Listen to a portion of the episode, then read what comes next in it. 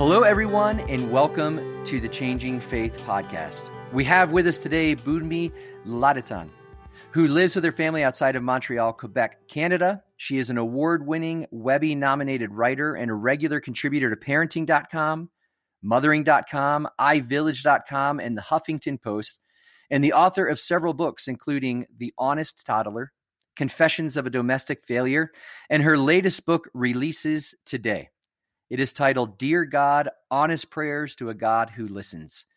It is a poignant collection of funny, often heartbreaking, and deeply insightful letters to God that bravely share the emotions that we all feel as we grapple with this broken world and search for divine love. Bunmi, welcome to the Changing Faith podcast. Thank you so much for having me. of course. Well, right off as we begin, um, what are some things that you would like our listeners to know about you? Okay, um, I'm a I'm a mother of three. Um, I live in Quebec, Canada, French Canada by way of California. Born and raised in in California. Um, very much a California girl, and I'm I'm learning how to. I'm well, I'm ten years into Montreal, but I'm I'm still learning about winter, and I, I kind of love winter because I'm a homebody, and I shovel snow all the time. and how, what was that transition like for you from because oh, you were both in northern and southern California. Then you go yeah. to the far reaches of the north. Yes. Okay. So that was it was a it was a big leap, but it was so meant to be.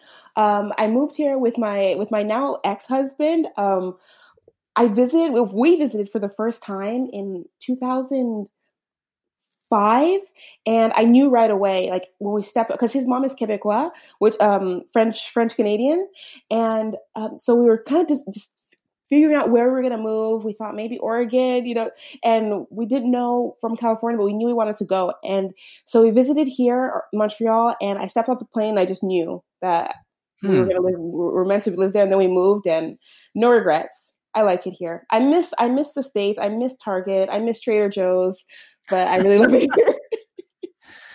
oh, Trader! My wife and I have an ongoing uh, debate about Trader Joe's. So she's from California, as I said to you before we started recording. Yes. I'm not. So I'm not a Trader Joe's fan, which oh. I found to be like that's almost heretical for native Californians, isn't it? It's not allowed, actually. It's not allowed.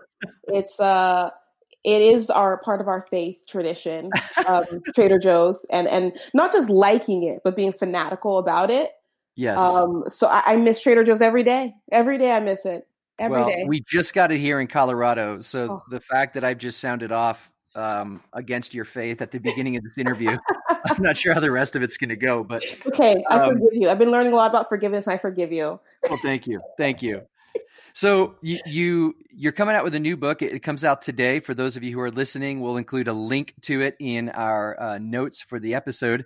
But uh, I was able to read this book, and I found it so refreshing. And I say that because of how often I feel and how often I hear people share with me their struggle to be honest and not just honest with others, but really, especially with God. And so I'm, I'm wondering, can you share what led you not only to write this book, but what led you to a place where you found that you can be brutally honest with God?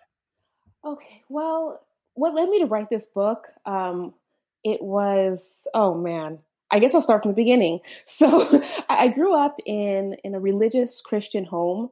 Um, my parents are first generation Nigerian, and they, they they came here. I was the first one born here in my family. I have an older brother who was born there.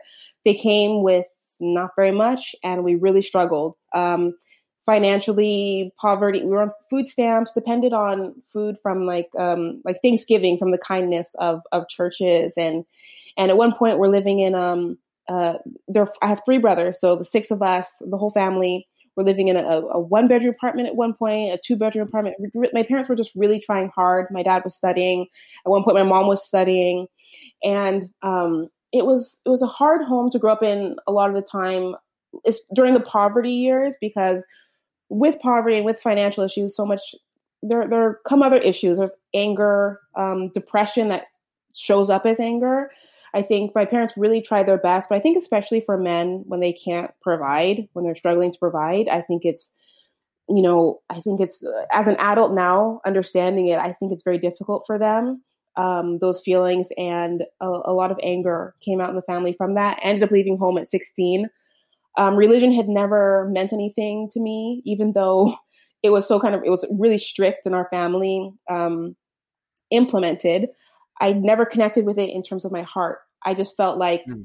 you know, we're talking about this good, good God, but look at our family, you know, where there's so much anger and we don't have what we need. And uh, the where the place I lit where we grew up, the high school I went to, and the middle school I went to, it happened to be in this area in in Northern California, in Mill Valley, actually, um, which is like the highest one percent of in terms of income makers. So we lived, but we lived on the poor side the very mm. poor side because we were actually in community uh, housing for, for the school my dad was going to. So, and then you also had projects, which were which were 20 minutes outside. So you had this very wealthy high school that bussed in all of these other kids. So I'm going to school with my family being on food stamps with these kids who live in these huge homes and have these like on the outside looking you know now that i'm an adult i know things aren't as they always as they appear but parents who really, you know, can be there and just like, or not, there's not so much strife and, and going on. And so, what does it mean? Like, what God is obviously not, even if He is real, He's not for for me. He's for those kind of people, for for the mm. lucky ones.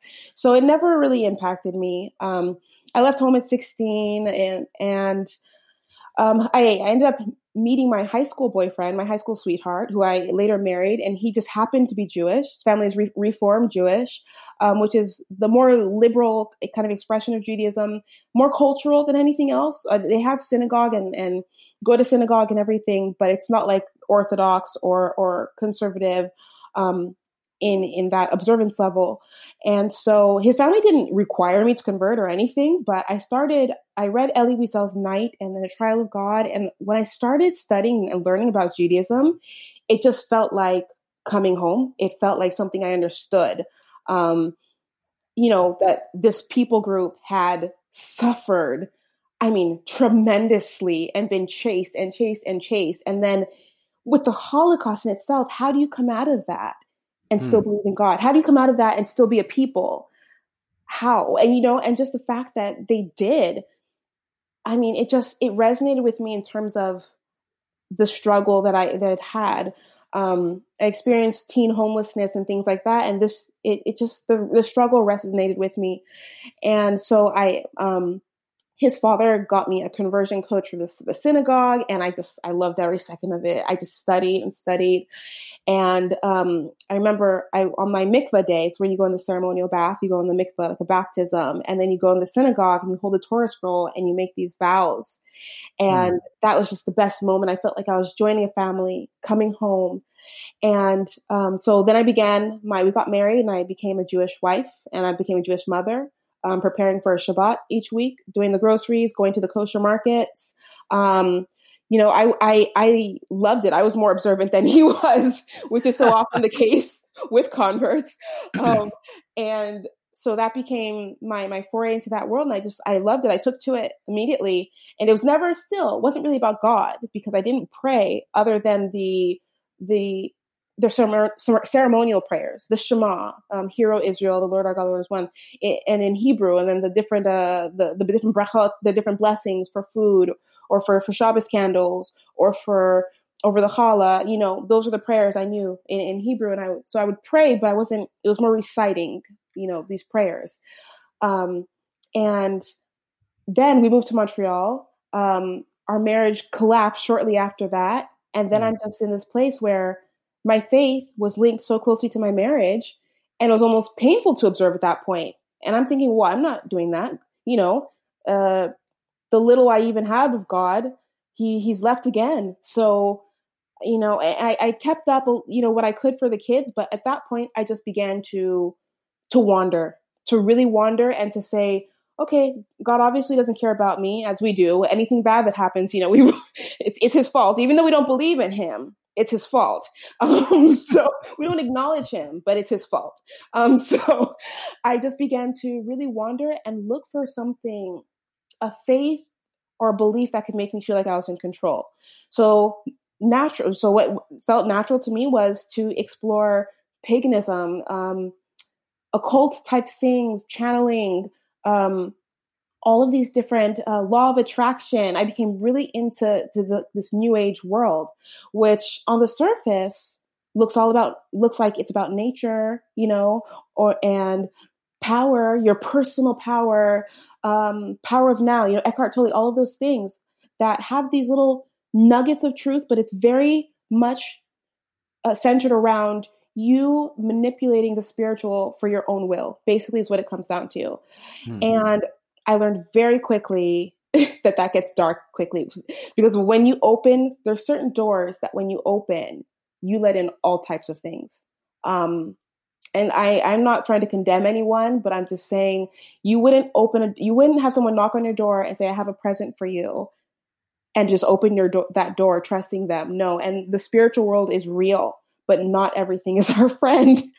so um, I very quickly, when that just takes grip over your life, a grip that when you get deep into that, very quickly my life just started to spiral. If I thought it was bad in the beginning, it just got dark and worse. And I got to the point where I'm just looking at this rubble thinking, I was promised gifts and oh, you know what is this and just feeling the darkness and the and the emptiness and and so I one night, um, it was a Friday night, and it was after Shabbat service had ended in the in the synagogue. I hadn't gone that night; it hadn't been a long time. But I went into the synagogue completely empty, except for security.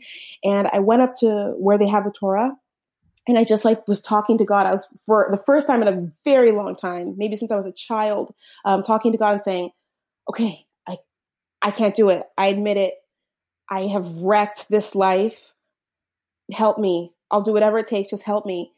And the first thing that popped into my head was me holding the Torah and making those vows. He reminded mm. me that I had promised, even though it hadn't meant what it should have meant, maybe. Um, to him, I was I was pledging myself to a community, not him, but I had said the words, and he, I was like, oh, so you, you saw that? I was I was shocked, you know, and he's like, yes, I saw you take those vows, I saw you do that, and then so I began praying again. I began well, really praying, not just in Hebrew, but really talking to God, praying, um, lighting Shabbat candles, doing the practices and praying. But I felt like there was something missing. Sometimes I would feel like someone was calling me, and it would be almost like this voice, and I would hear it. It would sound soft and far away, but then closer, like closer than anything else at the same same time. And it sounded like it was saying, like daughter of David, something like that. Like it was calling me, calling me. And then because Jesus to me, when I was a kid, was sounded like um, you know, they said he's the son of God, which I didn't really understand, you know. But then in Judaism, Jesus is considered a, a nice Jewish boy who's raised by Jewish parents, um, who got a little bit out of control, you know. Maybe he had a breakdown. I don't know. He, he got out of control um, had some Jewish friends um, who kind of egged him on, hyped him up, and um, he he took it too far. They wrote a lot of fan fiction about him, um, and then he kind of just it spread, and then they used that fiction against us, you know. And so that's how Jesus is seen, and definitely not as a Messiah, definitely not, right? And then, I studied Islam too. When I was like searching, I studied Islam deeply, like entrenched myself in it, became it, and and so in, in, in Islam, Jesus, Isa, is considered a prophet, a respected mm-hmm. prophet, mm-hmm. not the not the son of God. Don't get crazy, you know, but a prophet. And so I didn't know what to believe at that point. And so I just asked God because you know we're talking again. And so I said, okay, so who is he? Who is he to you? I want to know because I want to be in your will now. I live that side of your will and I want to know what what what you know. And so I'm standing outside my patio I know this is super long, sorry, but I'm standing I'm standing on my patio. okay. And um, I'm looking over the the community green grass. It's like a beautiful day. I believe it was fall. Um, but it's one of those yeah, so I'm I'm looking over the grass and the the the sliding doors behind me, but it's open. And all of a sudden I felt this presence behind me. And it felt like someone, but not a person because that would be terrifying, right? it, but it definitely felt like someone, like I could feel that it was a someone. And it felt like the most calm, like, like the, the, the definition of calm waters of a person, calm, hmm. but extremely powerful, like all of the power, gentle, like the most gentle, the most like the most gentle, the kind of gentle that doesn't make sense in terms of the power, and kind. And I knew immediately that it was Jesus. I knew it was Yeshua because his presence announces it, him. He doesn't have to say anything. It's like he can, he just is there and the air around announces him. And I felt like this kindness, and I knew, I knew that he loved me. I knew that he was pure love. And I knew that he'd been the one calling me too. Mm-hmm. And, and I felt that, and I just felt so at peace. And I felt so, oh, okay, I know, you know, I know. And at that moment i understood also I, I, tell people i understood why why why he could go up to these fishermen and say follow me and they did because you would follow him anywhere you would you would follow him anywhere with that there's nothing in the world like it you know? And so at that moment i knew you know and i'm like i'm like okay kids i have something to to tell you. I have some news for the family. Um so you know yeshua jesus he he definitely the Messiah, definitely something. And the funny thing is about that, my kids were, you know, this was like, um, this was the moment I knew about about Yeshua was about like three years ago because it still, while I understood it in my heart and mind, it took me a while, and still I'm still learning about what that means, and, and it took me a while, even I would say, to to trust Him. Um, and He helped me do that, and so the kids took to it like it was nothing. I don't understand children, and I know it's because it's the truth, but children just they knew. and, yeah. and, even now, like they know my my son is just he loves to talk about about Yeshua, about Jesus, and Yeshua is the, is the Hebrew name we call him. And um, but it doesn't matter what you say. I'm not one of those people who think you need to use a name. He he's so beyond a name, and um, so that happened. And then um, i didn't this book wasn't my idea. My agent actually was saying you know you talk about god on twitter sometimes. What have you ever thought about and i thought no no no no no no no. I will not write a book about god. That's first of all there are many ways i could burn down my career that would be way more fun. Um, like no. Like, um, I was thinking a sequel for my other book, you know, like this would, would be most lucrative and, and things like that. And, and that would make, make sense. Why would anyone want to hear about God from me? They've seen my whole struggle. They've seen me like do this and then do that. Nobody wants to hear this from me. But I, you know, you just know God wants you. I just knew. And I'm thinking, I was praying, I'm like, but God, you and me have a good thing now. You know, that's just you and me. I don't want to write this thing for other people. And he just made me think of someone like me who was completely lost, didn't know there was a God who loved them. And then so I began writing it for that person. Um, and then these are so these are real prayers that I learned and I wrote them along the way. Yeah, so that was a very long answer. yeah, but I'm curious. So you, you talk about that loving presence, yes. and I just shared with somebody not long ago one of the maybe the most um, uh, the, the event in my life that would be a turning point for me was that I had a sense, as you put it, one day, probably now 12 years ago, 11 years ago, of being deeply, deeply, deeply loved. Yes. And a sense of, I don't have to do this or that to get there. It's just a reality. And yeah. the question is, will I live into it? And I think since then, it's been me learning to live as though I believe that. And I'm wondering, is it, was it that sense that you were given that day on your uh, uh, overlooking the green that that allowed you to or eventually led you to be this honest? Well the honesty i've always had a problem with like censoring my my thoughts and what I I would get in so much trouble growing up. Oh my gosh, my parents would be horrified sometimes. I wouldn't say curse words, but I would just say the most inappropriate thing because it just popped into my head, and now I'm gonna say it. You know, I remember there was one Thanksgiving where I just I watched this movie called Oliver and Company. I don't know if you've ever seen it. It's this it's this cartoon about a cat, and it's really like bluesy and East Coast, and it's about this cat who's an orphan. And at one point, you know what how children's movies sometimes they have lines for adults so at one point this one dog they get this big feast And this dog says, Oh, if this is tor- torture, chain me to the wall. And so I've just put that into my head. Okay. That's a line you say when you're getting something that you don't expect. So it was the Thanksgiving that Charity had given us, this like charity church. And there was all this food that we never had this much food. And I said at the Thanksgiving table, if this is torture, chain me to the wall. And like my parents were like, What the?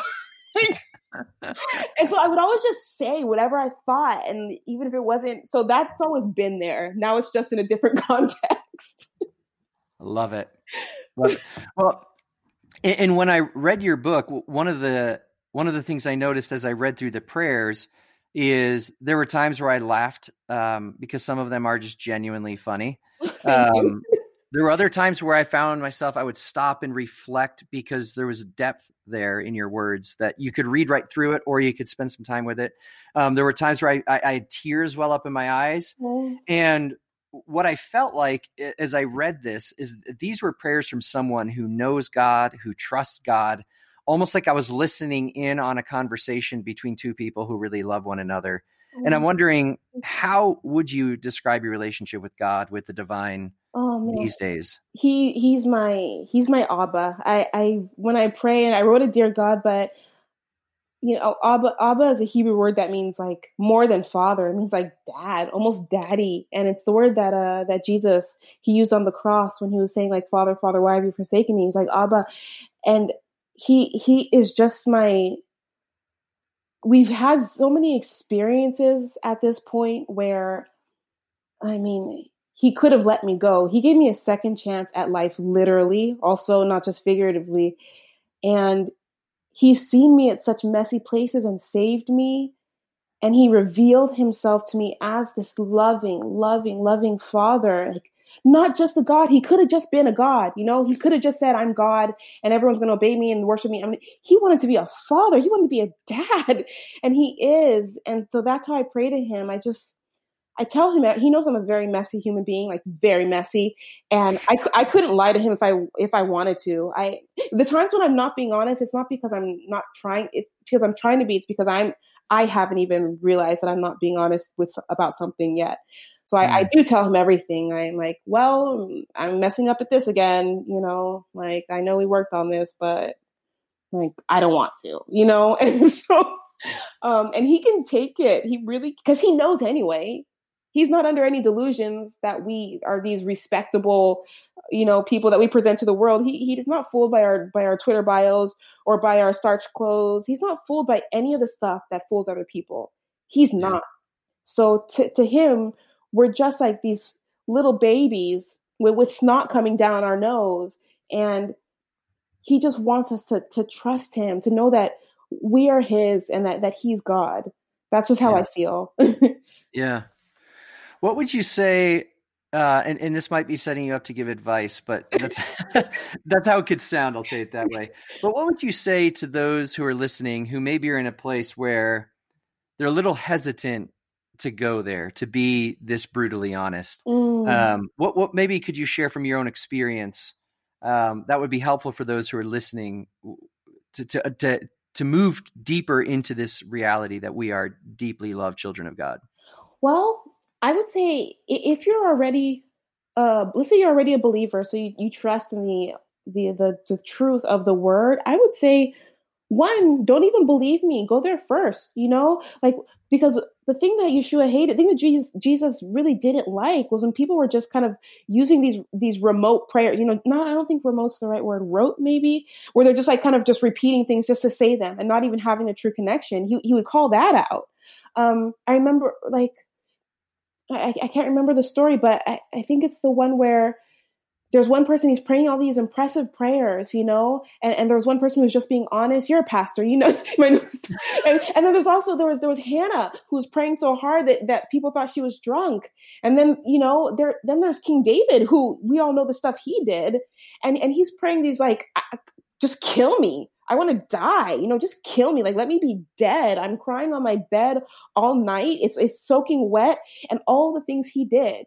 And, and Jesus mm. said that he's a man after his own heart.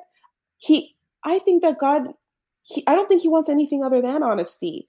The honesty that we're able to, to bring to him in the moment. If, if it's a struggle for you to be honest, just, remember that and remember that he's not a human. He, he doesn't need us to sugarcoat things because one, he already knows. And two, think like imagine with our own kids. Imagine your, your child is going through something devastating and they come to you, Madam and Sir, you know, um, I would just like to inform you at the present moment, I am having a bit of a struggle in the life. But no, I, I, I believe life is good. Yes. Oh, it's, it's, it's beautiful. Yes. Um, and you, you are so wonderful to me. You have paid so many things for me. You have fed me and clothed me. You have provided, a, you know, like our kids don't come to us like that. They come to us with their clothing askew, sometimes ready to hit us, you know, like toddlers they want to they want to scratch you when they're mad. And we just like try to like contain them a little bit so they don't hurt us. And we want to hold them like no no. So god's better than us at being a parent. So come to him like as you are you know? Just like jesus said like as as you are. Don't worry he can take it and he already knows. He made you. So if you're super messy i don't want to sound sacrilegious but it's kind of his fault if you're a little bit messy. That's that's what I think because he, I am a very messy person, and I do think he did make me partially this way.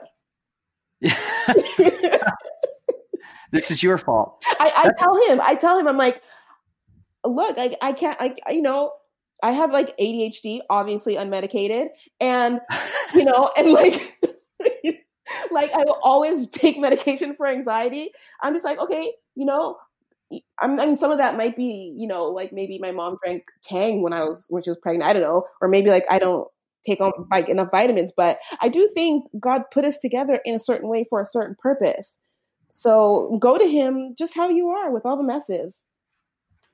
It's it's interesting you you mentioned David, who obviously features his writing is features in the Psalms, and one of the things that's fascinating about the Psalms is I grew up in a world where we only like reflected on psalms like Psalm 100, make a joyful noise to the Lord, all the earth, come right. into His presence with singing, whatever it is, and but 50%, some estimate, are psalms of lament.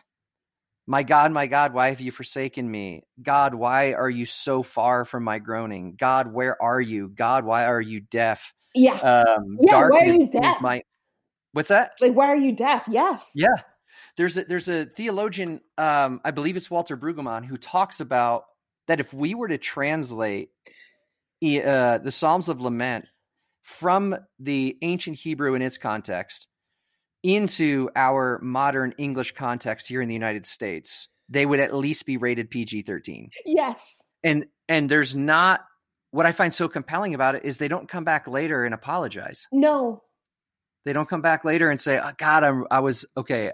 I didn't sleep well. I was hangry. it's just this. This is what I'm experiencing. This is what I'm going to lay out before you. Yes. Yeah. Yes. He, he and and think of how he prayed and how his life was. Like his if you think of him in the context also of the things he did and that he repented for and and I mean God is not looking for the best. He's looking for, he wants us. You know? Like, it, it's amazing. I love the psalm so much. Oh my gosh. I feel like he did need antidepressants, but like, he, he's so.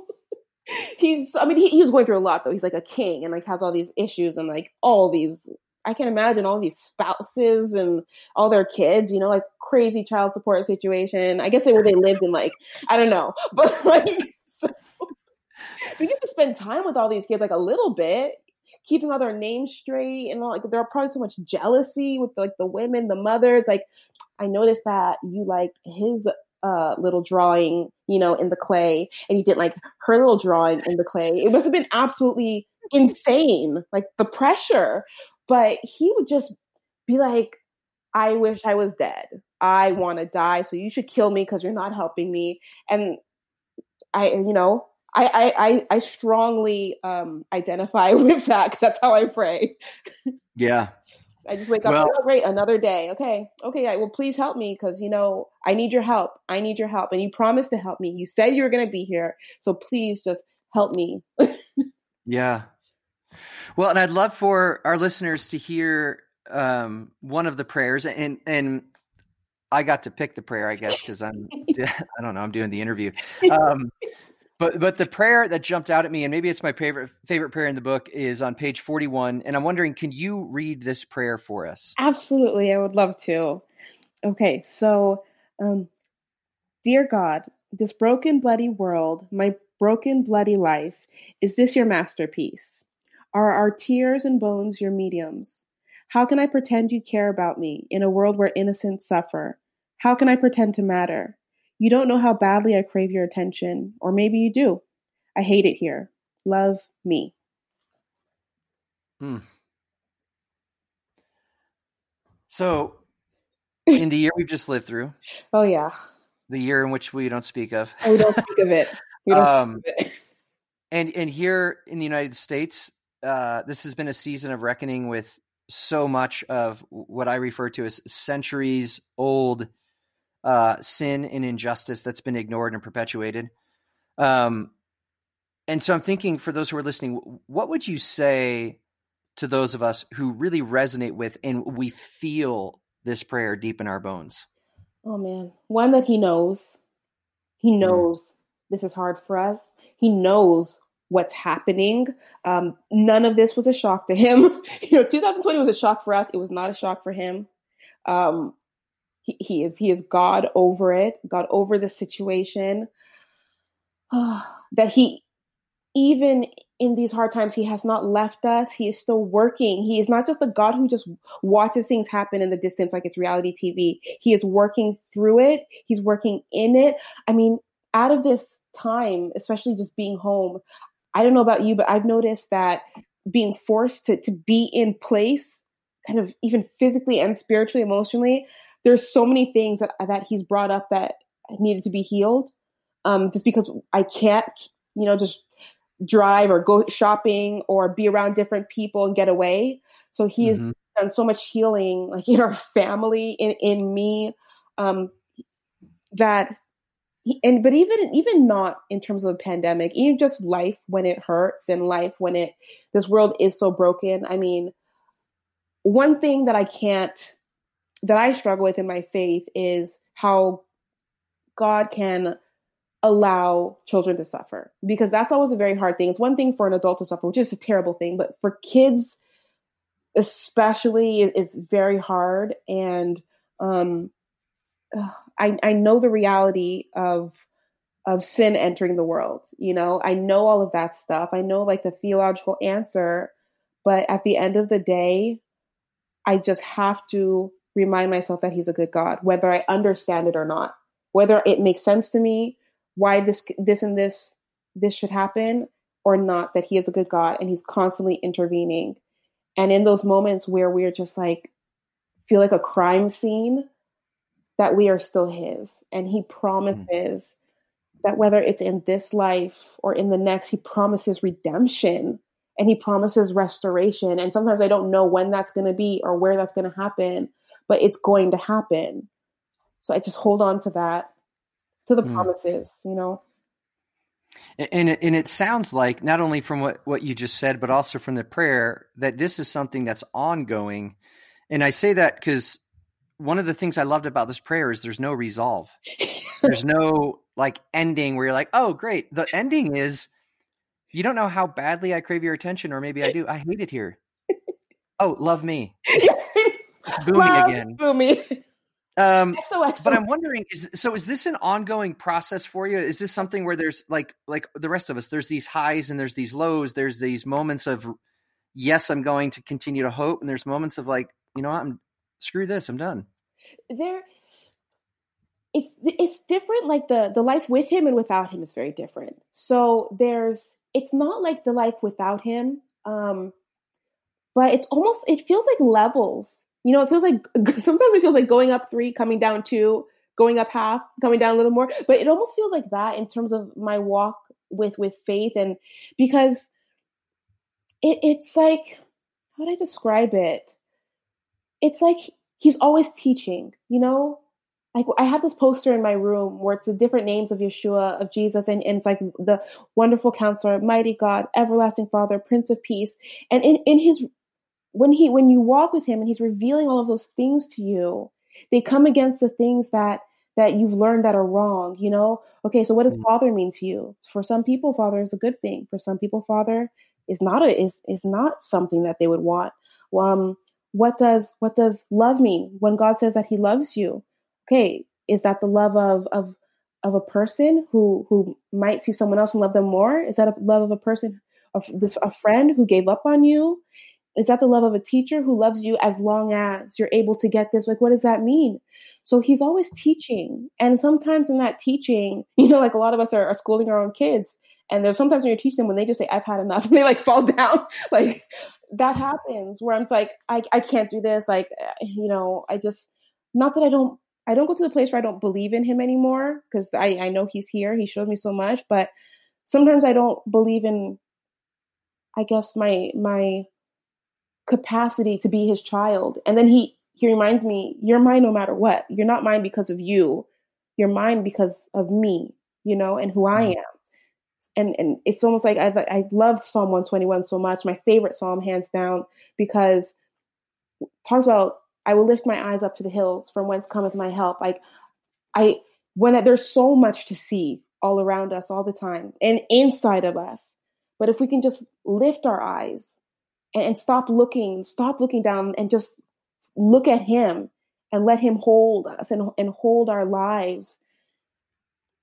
I think that that's just that that is the walk with him you know mm-hmm. and it, it's funny because it seems so much more complicated than that sometimes. And sometimes it maybe it is but i think the essence of it is just like letting him hold us and, and listening to him and, and obeying him. It really is a father child relationship.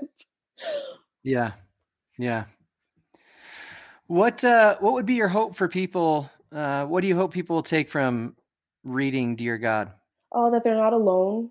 Number one, they're not alone in their struggles. Um, oh man, I think the hardest struggle of my life, I think, is feeling that I'm alone in something. Because you know, everyone feels like they're just that one. They're I'm the one who doesn't get it. I'm the one who is the worst. I'm the one who is like that. And I think I've always carried that with me. Maybe I think I always will a little bit.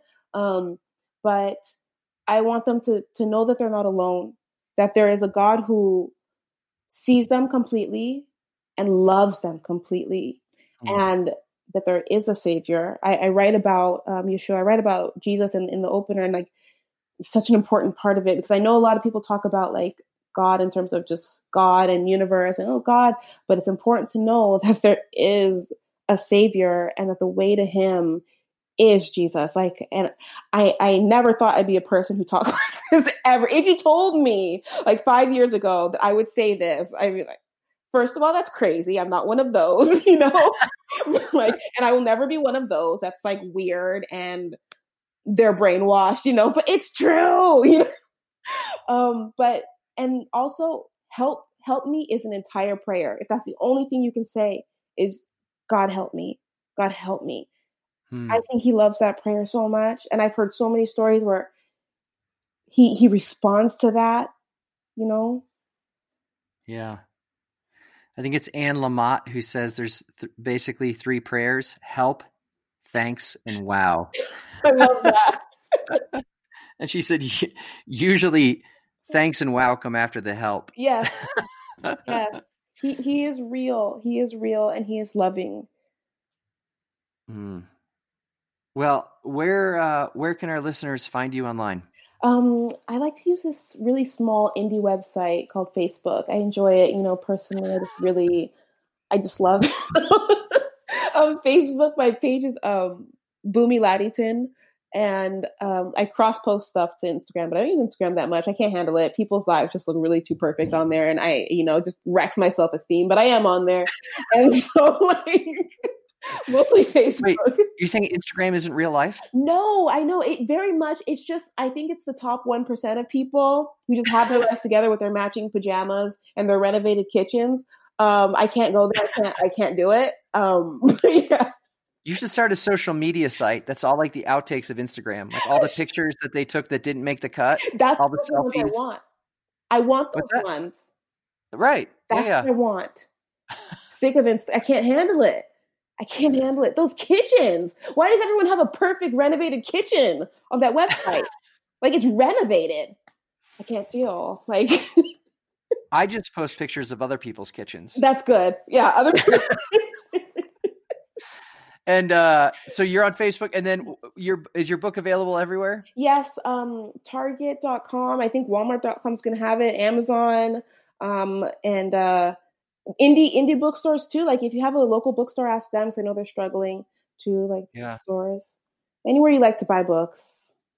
Perfect. Yeah. And for those of you listening, I will put a link to it in the notes for this program, and I would really encourage you to to buy this book and to spend some time with it and allow these prayers not only to be your prayers, but to instigate uh, prayers for you in your ongoing conversation uh, with God. And so, Bunmi, thank you so much for being here on the Changing Faith podcast. I so appreciate your work. Thank you for having me. I love loved I've loved talking to you in this conversation.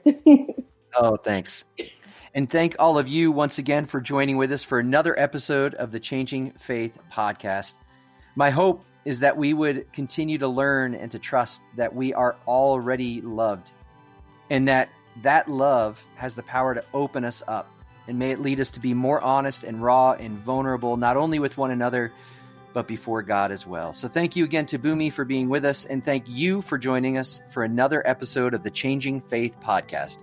That is it for today. And so until next time, much love and peace be with you.